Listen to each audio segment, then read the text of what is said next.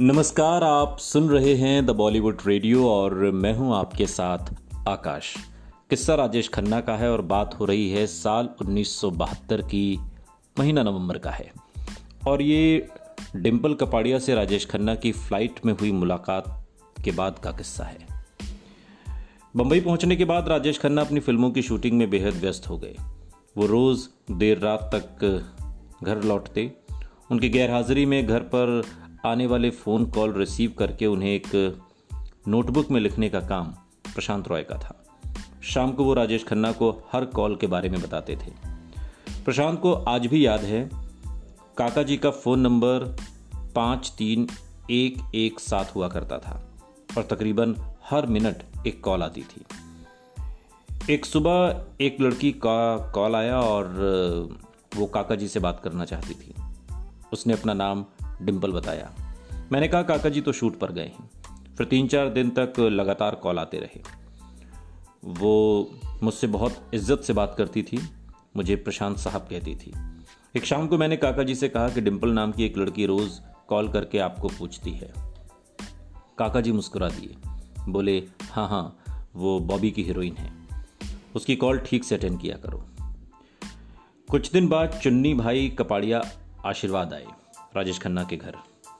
और उनके साथ एक लड़की भी थी।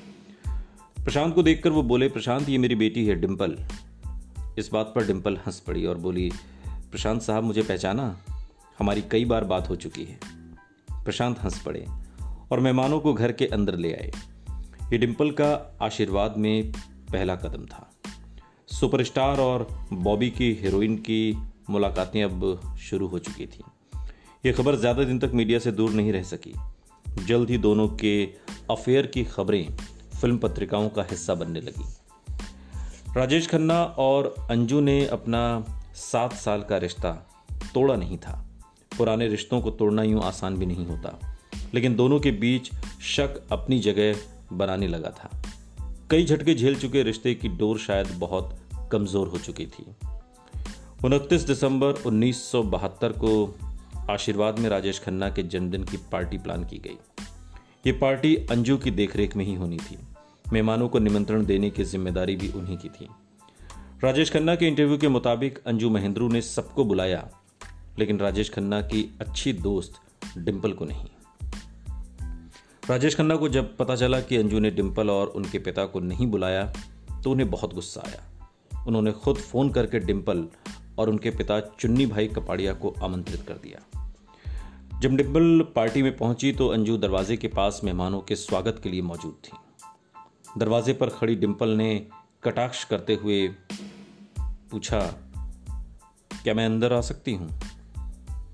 और फिर अंजू महेंद्र ने कहा, अगर तुम्हें पार्टी में बुलाया गया है तो अंदर आ सकती हो।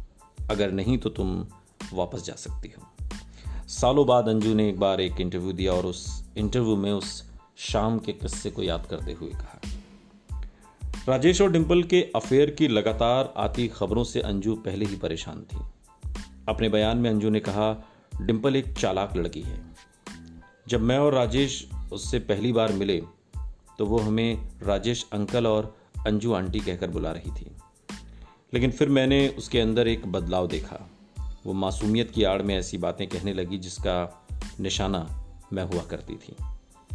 इस समय तक आते आते दिल ही दिल में राजेश खन्ना और अंजू महेंद्र शायद ये पूरी तरह समझ चुके थे कि वो एक दूसरे का साथ अब और नहीं निभा सकते। दोनों की ज़िंदगी में ये रिश्ता अपनी मियाद पूरी कर चुका है। राजेश के ही शब्दों में, क्या आप टूथपेस्ट को वापस ट्यूब में डाल सकते हो? क्या आप टूटे हुए अंडे को वापस जोड़ सकते हो? क्या सेक्स के बाद कोई वापस वर्जिन हो सकता है? नहीं। इसी तरह प्यार के खत्म होने के बाद आप उसे दोहरा कर दोबारा ज़िंदा नहीं कर सकते।